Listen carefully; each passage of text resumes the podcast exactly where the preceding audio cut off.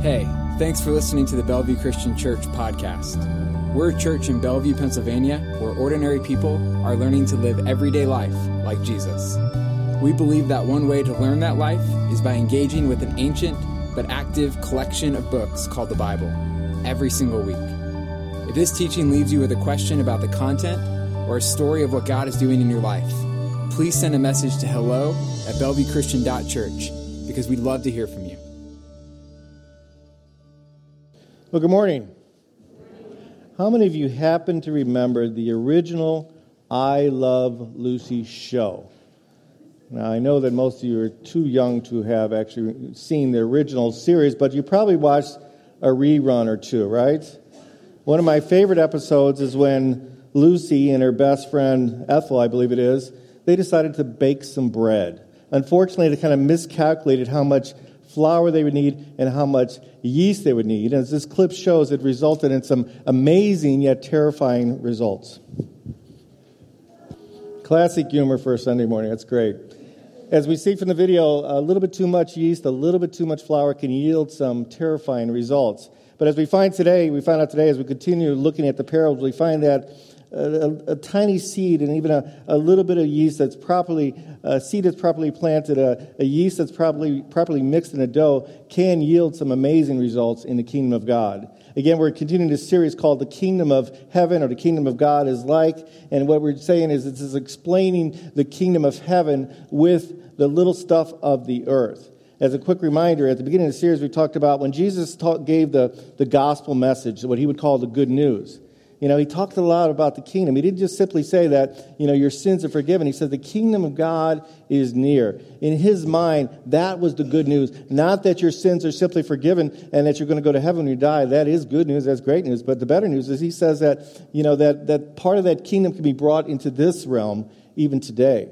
That yes, kingdom of, of heaven, the kingdom of God has a future aspect, but it also has a present aspect. The benefits can accrue to this life that we begin to experience right now. And so Jesus is saying he's opening a door to that life. He's opening a door to that kingdom life again today. And and that's a those are difficult concepts to get our hand around. This idea of the kingdom of heaven, the kingdom of God, it really is. And, it, and it's difficult today. It was difficult back then. And so what Jesus would do would basically, he would... He would use things, he'd use the common, everyday, ordinary things uh, that the people were used to, things like weeds and seeds and pearls and treasures and fishing nets. He would use those type of elements to open the people's eyes up to the reality of the kingdom. And he would do that by telling stories, also known as parables. Parables are just little stories. Some people say they're little stories, earthly stories with a heavenly meaning. And that's really what they are. But really what they are is basically taking spiritual truths and put him in the context of a story that the people would be familiar with. And those are called the parables. Again, a casting aside, or casting a truth, a spiritual truth, next to a common everyday story that people could relate to. Now, we've been looking, studying the kingdom parables that are found, uh, mostly, or a lot of them are found in Matthew chapter thirteen. We're looking at about seven of them. Now, last week, Austin shared the parable about the farmer went out and, and sowed some seeds around the field in different places, and, and we know that the seed landed on different types of soil, you know, different type of soil, and we realize is that that soil in this particular parable was rep- meant to represent kind of the, the condition of our heart, which was really about the receptivity to the to the good news of Jesus Christ. And some were very receptive and some were not receptive at all. And anyway, but you want to listen to that sermon. It's on our, we have a, we have a, um, a podcast, Bellevue Christian, that you can listen to. You can go on our website and listen to it also. Anyway, today we're going to look at two, two parables that are kind of, kind of similar, at least on the surface. A parable about a mustard seed and a parable about yeast. Let's look at the one about the mustard seed first. Reading from Matthew thirteen, starting verse thirty-one. He, being Jesus, told them another parable. The kingdom of heaven is like a mustard seed, which a man took and planted in his field. Though it is the smallest of all your seeds, yet when it grows, it is the largest of garden plants and becomes a tree, so that the birds of the air come and perch in its branches. Again, a very simple, straightforward parable. Now, some people, if you've been around a church any long time or been a Christian for a while, you know that sometimes when you're reading this parable in a group or something like that, there's somebody who's like a very accurate, you know, like a, a scientific intellectual mind, and they say, well, Jesus is getting it wrong here. This is really, the, the mustard seed isn't the smallest seed. There's actually smaller seeds out there. Now, I'm not a botanist by no means. I did take a botany class at college, and the only thing I learned was how to make champagne by the end of it. I don't know the connection there, but I, I did remember about the. We never mind. I don't go there. But it was a that was my one exposure to, to botany, and Jesus wasn't really intending to be a botanist here. He's not intended to give a botany lesson. What he's in, intended to do is going to give a spiritual truth. And so he's saying the smallest seed, but he's saying a seed that probably the people around him would be familiar with. There's actually a smaller seed, I guess it's called a black orchid seed, which probably the people wouldn't even have known about. But they knew about mustard seeds. And so they were familiar with it because they would plant the mustard seeds in their gardens. And actually the mustard seed was a seed that many of the other rabbis, the other teachers around, would use when they're trying to look for something that would signify uh, smallness, tininess. And the mustard seed was small. I mean, again, I don't know a lot about seeds, but apparently there's seven hundred fifty mustard seeds to make up a gram, and I guess a gram is like one twenty-eighth of an ounce, so do the math on that. So it's a fucking small. But again, the point being is it's little bitty, bitty, bitty seed grew up to be this huge tree, or at least a, a tree-like plant, because actually the mustard tree is more of a shrub, I guess, that would come in a garden. But it grew up so large that the birds were able to kind of perch in it. And it's another side note is that sometimes, I don't think we've talked about it too much, is that sometimes people confuse a parable with an allegory. You know, an allegory basically assigns meaning to every single item in the story. And in this case, it would include the birds. And people start speculating, well, who are the birds in the story? You know, maybe Jesus is speculating that one day the kingdom is going to be so big and, and then we're going to have all these all these unbelievers are going to come and, and nest in it. it. It may be true, but, you know, it's it's speculation. It's fun to speculate. But the best thing when you're reading a parable, just take it at face value. Just take it at face value, what it's trying to say. And really, in this parable, it's quite simple, that the kingdom of heaven has small beginnings, like a seed, but will grow in great size. That's the straightforward, you know, look at this particular parable, the straightforward meaning. Again, the kingdom of heaven has small beginnings like a seed, but will grow in great size. So that's the first parable. Now, the second parable is a little bit more complex because it talks about the, the idea of yeast. He told him still another parable. The kingdom of heaven is like yeast that a woman took and mixed into a large amount of flour until it worked all through the dough. That's the parable. Anybody make bread out here? Anybody ever try to make bread? A few people? Yeah. And you know, you know, bread, you know, if you you made it by hand, like Lucy and Ethel tried to do, or you've used the machine. But what are the ingredients? You got to put flour and water, and what else do you put in there? Yeast. You got to put some sort of a leavening agent. Leavening agent, leaven is basically described as, uh, excuse me, leaven is a substance, typically yeast, that is used in dough to make it rise. And so if you want to have bread, you have to have some sort of leavening agent, and the most common leavening agent is yeast. If you don't have yeast, if you don't have leavening agent, what you have is flat bread, basically. And so you needed that. But that's the, so adding yeast is what's called the direct method of adding the leaven to the bread.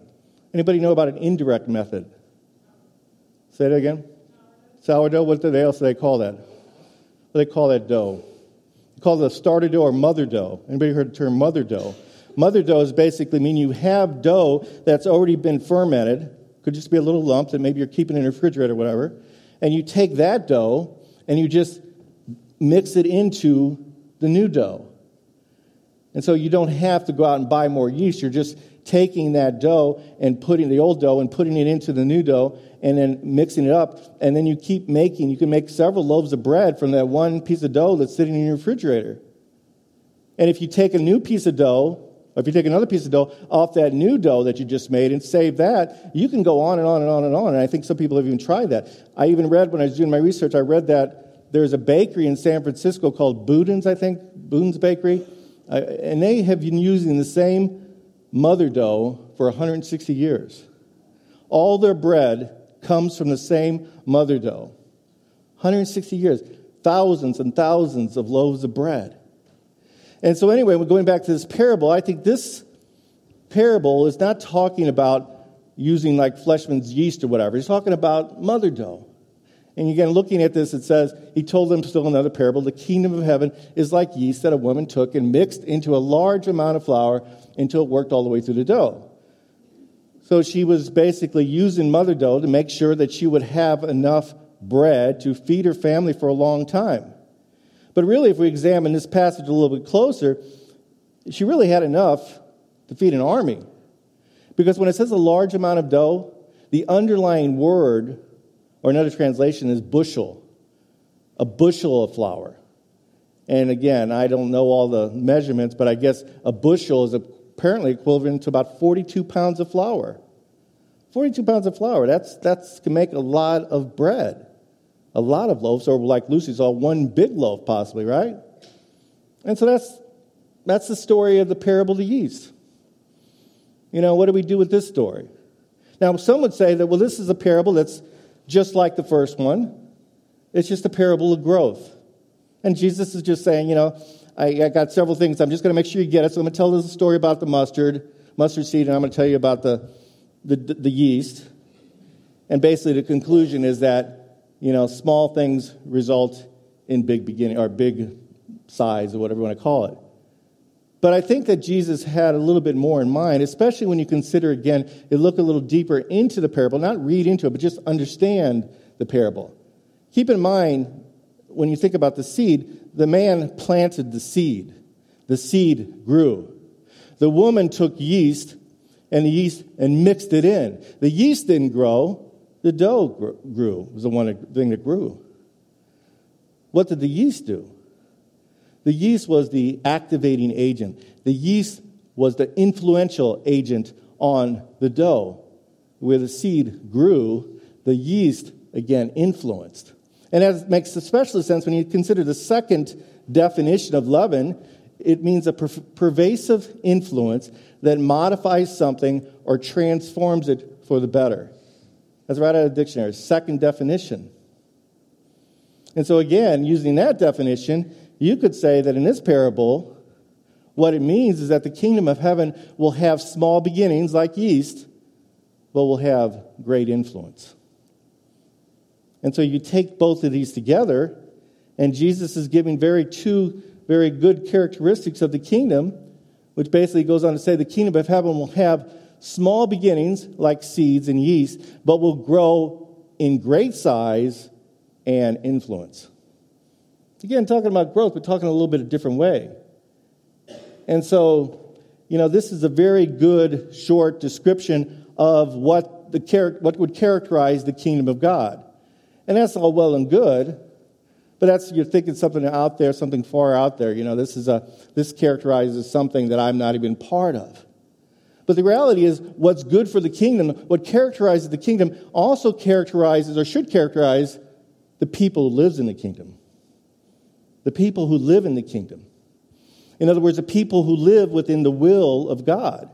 Again, a refresher to go back when we talk about this idea of kingdom, for those of you who weren't here, we talked about a kingdom is not so much a place as, again, it's kind of a, it's a domain that you, what you want done is done. You know, again, we talked about a house, a country, you know, uh, you know, a city, whatever. It's, it's, your kingdom is where what you want done gets done. That's your kingdom. Not so much as a physical locale, but again, kind of a domain area. And so we have our own kingdoms. God had a kingdom too, and his kingdom is where his will is done.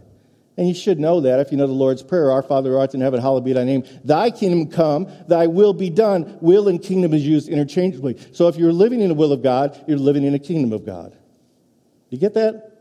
That's important to get that. So, going back to the idea that if these are two characteristics of the kingdom, again, this that, that that comes to the individual living within that kingdom, it begins to impact those lives in the kingdom. And the greatest evidence of that is Jesus himself, right? If there's anybody who's living in the will of God, it was Jesus Christ all the way up to the end. So much so that when he was in the Garden of Gethsemane, remember he was praying, Lord, take this cup away from me, take this the thing I have to deal with away from me. And then finally he says, you know, not my will, but your will be done. God's, uh, Jesus' ultimate aim was to live in God's kingdom, live under his will his entire life from birth to death. And he did it. And he had small beginnings. How small can you get that a little bitty baby, a tiny baby, an infant living in a, born in a manger that had very little, minimal chance of survive, surviving, not only surviving, but without social media, without Facebook, without Instagram, without Twitter, without any form of platform, not only survived, but became the most ever, most influential person who ever lived in history, so much so that we date our calendars by him. Again, little small beginnings yielding great influence, but thinking again even about size. You know, he he mentored, he recruited, he talked to these disciples, he, he, he grouped, uh, gathered these ragtag group of disciples. They got filled with the Spirit of God. They went out and planted these little churches that met in homes, and before you know it, those churches began to multiply and multiply and multiply till until today we have over three billion people that would identify themselves as Christians. Size, ministry size, and also influence. Christianity has influenced every segment of society, the business world, obviously home life, the church, the schools, the the, the, the entertainment industry, you know, the uh, art, all these type of influences. All these segments of society have been influenced by Christianity. Again, starting with somebody who was living within the will of God. Now, the good news is that, again, what is good for Jesus is also good for us, right? That this is not something reserved for Jesus or some of these superstars of faith that we've seen around that, boy, they got impact. They, their ministry sides have been great. They got really... No, it wasn't reserved for them. It's reserved for anybody who is living in the will of God. And really, fortunately, we don't even really have to make that choice. Cho- choice. The only choice we have to make to live in the will of God, or initially, is to basically receive Lord, Christ as Lord, be baptized, and at that point, we are placed within the kingdom, within the domain of God. It's from that point forward, we have to continue to, to live according to that will. But when we are saved, we are Pushed, placed into the kingdom of God, into the will of God. How would I know? Again, by, by a passage that speaks to this. Colossians one thirteen, for he has rescued you, us from the dominion of darkness, the kingdom of darkness, and brought us into the kingdom of the Son he loves, into the will of God. You're in. You know, so that means that we've also been given the Spirit of God, or the Spirit of Christ, also called the Holy Spirit, so that you can live effectively and powerfully and live out your potential within the kingdom realm. And some of you say, well, that's cool, Chuck, but I just, man, I'm just, I know I'm not living out my potential. In fact, I think if I was to ask a question and, you know, if I was to say, how many of you, raise your hand if you think, if you believe you're living out your God-ordained potential. I don't think anybody, except maybe a few prideful people, might raise their hand, right? They wouldn't, because you know inherently there's so much more that God has in store for us, right? In fact, another passage that speaks to this is First Corinthians two nineteen. No eye has seen, no ear has heard, no mind has conceived, what God has prepared for those who love him. No eye has seen, no ear has heard, no mind has conceived what God has prepared for those who love him. Do you love God? That means that you got some potential out there. Which I think what I can make a statement that is true, that it is impossible to maximize your ministry size and influence, your potential in the kingdom of heaven. It is impossible for anyone to maximize your ministry size and your influence, in other words, your potential in the kingdom of heaven. And you say, well, if that's the case, why aren't I doing it? What's going on here? That's the fifty million dollars question that I'm not sure I can answer. I have enough time to answer, but I can give you an idea by using a little bitty formula that has actually application in the secular world and the spiritual world. So if you'd like to take notes, write this formula down, because it can change your life. I use it a lot when I do coaching of people. It's a simple formula. P equals P minus I. Now, you don't have to be a math major to understand what this means. It's very, very simple. I'll break it down for you. The little p on the left, that's for performance. Now, performance, when I say performance, I mean how well you do in all arenas, or many arenas of life. It could be, how do you perform as a musician? How do you perform in your business? How do you perform in sports when you're playing golf or tennis or those type of things? How do you perform in your school? How do you perform in your home life, in your marriage? Any area of performance. Now, that's how we perform, but we all have a potential to perform very well. That's the big P.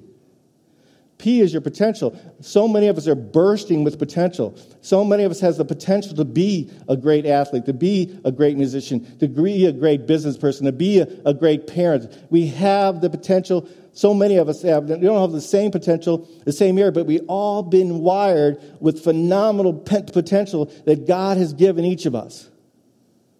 And in a perfect world, I would say a world without sin, shouldn't performance equal potential?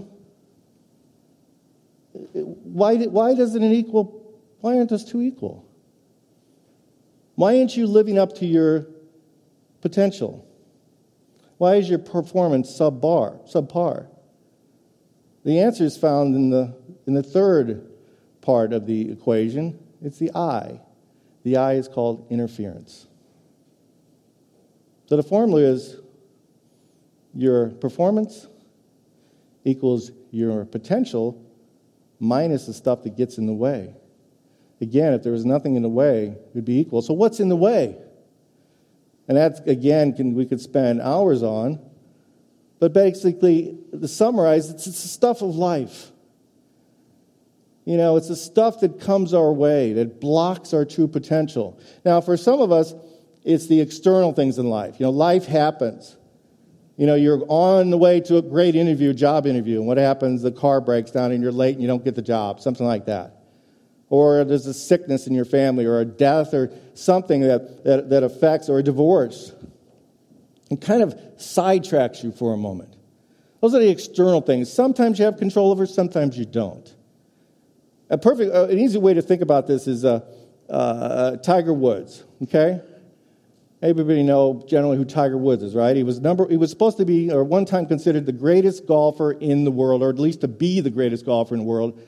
Then life happened. About two thousand nine, he decided, you know, he was going to do a little extramarital affair on his wife. Not with one, but several women.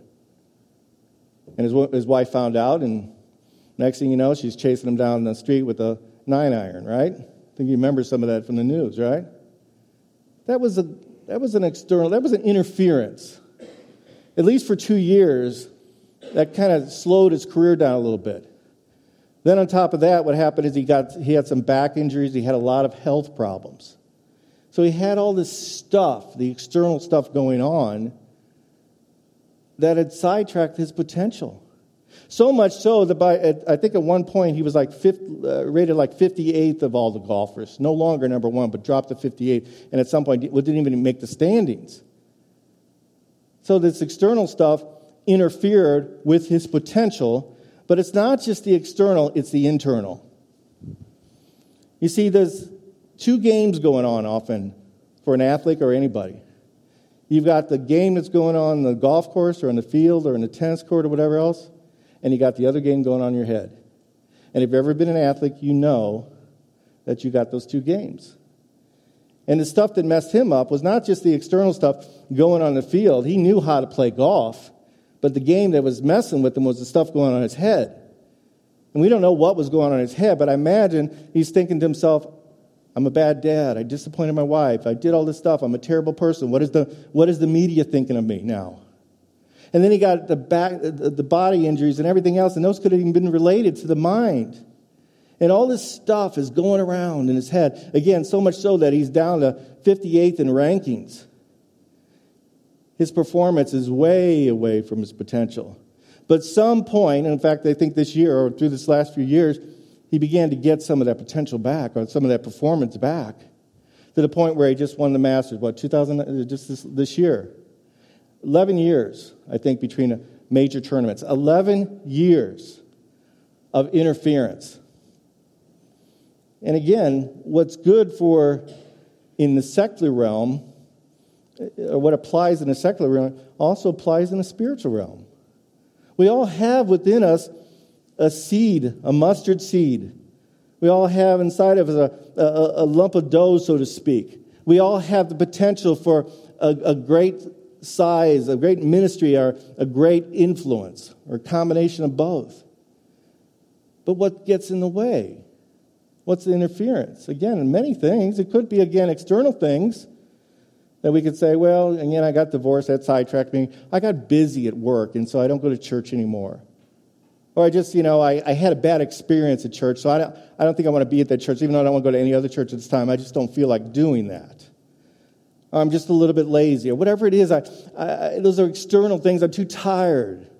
Those are all external things. But again, there's two games going on. There's that, that game that's going on around here, the external, but there's a game going on in your head. And I would say it's a battle, the battlefield of the mind, basically, people refer to.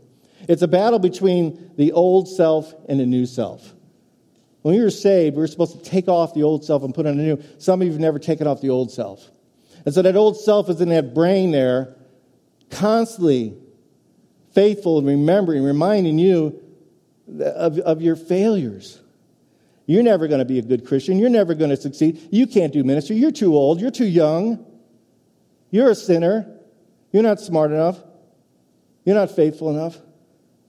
And it's playing. Anybody hear those tapes? I hear them. And at the mind, but you got the other side in you, the cheer, what I would call the cheerleader side. You can do it. You are a child of God. You are a new creation. The old is gone. The new has come. Just do it. You can do this. And so you got this battle going on there that keeps you from reaching your God-designed potential, size, and influence.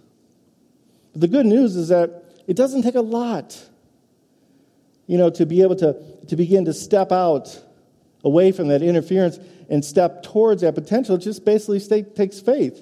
In fact, Jesus talks about a mustard seed in another passage, where he says, I tell you the truth, if you have faith as small as a mustard seed, you can say to this mountain, move from here to there, and it will move, and nothing will be impossible for you. Is that just a nice saying, or do you think he's speaking some sort of truth? Again, going back to that idea that nothing is impossible for you. You cannot maximize your potential in the kingdom of God. You should never be satisfied where you're at, because we're all woefully short of our potential. Just think, what would the potential look like for you if you were living out your God-divine uh, potential in the home, in the workplace, in your school? What would that potential, if you had maximized your potential, what would that look like? Again, God, no mind has seen, no ear has heard, no, no eye has seen, no mind has conceived what is possible there, for those who love him. He just, but the key is getting that interference, that self-talk, out of the way. How do you do that? Unfortunately, I don't have a lot of time to go over that. But I can give you a quick idea. The same way Tiger Woods probably got over it. Discipline. I guarantee that he's, he was disciplined on the golf course. He was going through mind stuff. He was going through whatever he had to do to get his mind back to right thinking and getting out of stinking thinking.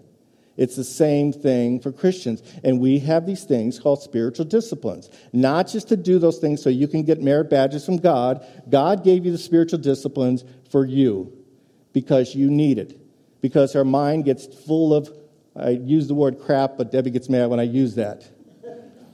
It gets full of stuff that blocks us from receiving. So the spiritual disciplines frees that up. The perfect example is, yesterday, some of you know, some of you don't know. Uh, Carrie Glanzendorfer, she's she got this idea. She loves the spiritual disciplines, and she loves the idea of silence as a discipline and service. She also knew that the back, in the springtime, in the, the back lot there where the prayer garden is was full of weeds. So here's a simple idea: get a group of people together, have them meet together, and work for two hours pulling weeds in silence. two disciplines that not only got the prayer garden empty the weeds, but hopefully got their mind a little bit less, a little bit free of interference, of junk.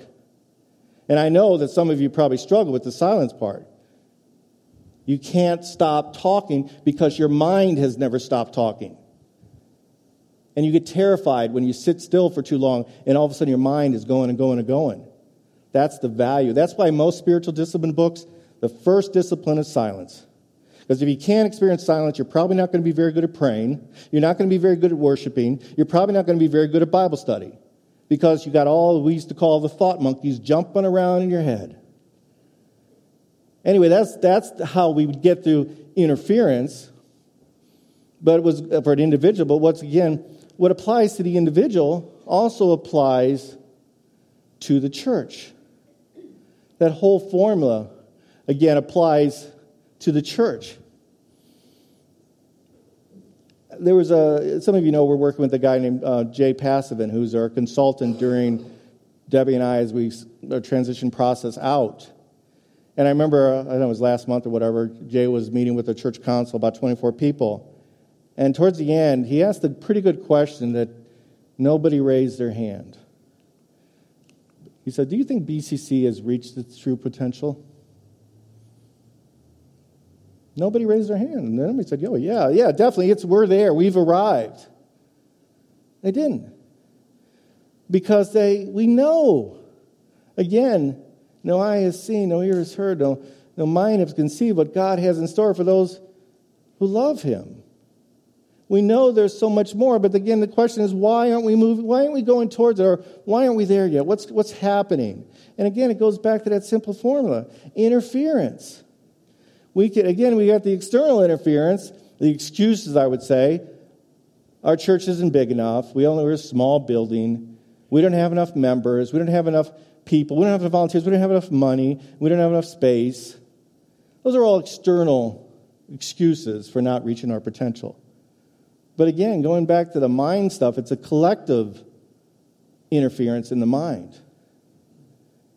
Basically saying is, you know what, uh, I like the idea of growing, but I really don't like the idea of change. I, I, I you know, I'm used to tradition. This is what I like. I don't, I don't want big people because if I, if I change that, that means I have to sit next to somebody that I don't like. Maybe somebody from a, a different ethnicity, a different color of their skin, a different political affiliation. If we get too big, we got to sit next to the. It gets messy real quick, and I don't want any of that. I just like the way things are. But that doesn't seem like good strategy in the kingdom of God, based on these parables, does it? It really doesn't. And really what it boils down to is fear. It's fear. It's not faith. It's fear. All this stuff is just fear. That's what's going on in the brain. And I realized, just as I was writing a sermon, this church is one hundred twenty, I don't know how many, one hundred thirty years old. My goodness, we are, we are stuck. We are stifled. Why do some churches, and I'm just doing, I'm not saying we have, like a Northway or all these different churches, why can they have twelve thousand people? Is it because they're in a better location? Or is it just that maybe they broke out of a mindset? They started in, in Jay's house in the eighties. eighty-one, I think it was. We've been here since eighteen ninety-six. What's the problem here? Again, we can make all excuses we want. But the bottom line is we are not living out our God-designed potential in way of size or influence. But having said that, I still, again, I want to celebrate that we have We we have glimpses of what that might look like. Perfect example is this last couple of weeks we've been collecting uh, the canned food and the food for Backpack Buddies. And I think the goal was uh, three thousand, thirty-six hundred cans or something like that. A great goal, and I won't rain on Austin's thunder, and he'll tell you what the final amount is. But it was a good goal, and, you know, we did a pretty good job. We saw the canned food out there. It was wonderful, you know. And so to average about, we needed about one hundred families to bring in like thirty items to reach our goal. That's nice. Very nice goal and very impressive and very influential in the community, right? Well, let's, but let's up the ante a little bit. Instead of one hundred people bringing in thirty cans of food, Why don't just one hundred people just bring in three, three people? Over the next year, three people. I'm not talking about three trans, I'm talking about three non-Christians. Just inviting them to church. You don't even have to share Jesus. Leave that up to us. What would that look like if three people, one hundred people invited three people, and even only half stayed? Stayed, when I stayed, they were baptized, they were immersed, they were believed, they became membership, they, they began to realize their gift, and they began to utilize their potential. What impact would that have? Three people versus thirty cans. That'd have amazing. But in order to do that, we have to push aside the mental interference. Work on, yes, the external stuff too, but I think the biggest obstacle is the mental interference of fear. And again, like Jesus says, you know, if you just have, you know what, faith of a um, faith of a mustard seed. I think I'm losing my sight here. If you just have faith of a, a mustard seed, you can do amazing things. And again, that faith is, again, saying that we have faith not necessarily in our potential, our performance, but that God has given us that phenomenal potential as human beings, and having been placed inside the kingdom of God. We have everything we need. Everything. And so, as you know, you know, Debbie and I, we might not be around in, a, in the next couple years or so. Again, because we're transitioning out of leadership, we'll probably stay here, but we don't, we don't know what, what it is. But I think we believe that, man, this church is nowhere reached its potential. That we are just starting again to reach our potential. That we have what's needed. We have that mustard seed of faith. We have that lump of starter dough that will allow us to grow in size and influence, not only in Bellevue, but in Pittsburgh and beyond. Again, no eye has seen, no ear has heard, no mind has conceived what God has prepared for those who love him. Let us pray. God in heaven, Lord, I thank you for your word. I think of these two simple parables that are so telling and powerful. Lord, again, I, I pray that I was faithful in the interpretation of them, but I just, again, I see nothing in the two, but but there's there's a big size and big influence, not only in the kingdom of God, but all who live within it, within the will of God. So, Lord, I pray that even today that we would begin to open our eyes to the realities of the kingdom, starting with the realities of our own potential, that we would push aside any interference, any external interference that's blocking the way, that again, we would be able to continue to move towards our God-given potential, all the while knowing we'll never maximize it. That in the kingdom of God, there is unlimited potential for us individually and as a body. In Jesus' name we pray. Amen. Thanks for listening. If that teaching moved you or left you with questions, let us know by sending a message to hello at bellevue christian dot church.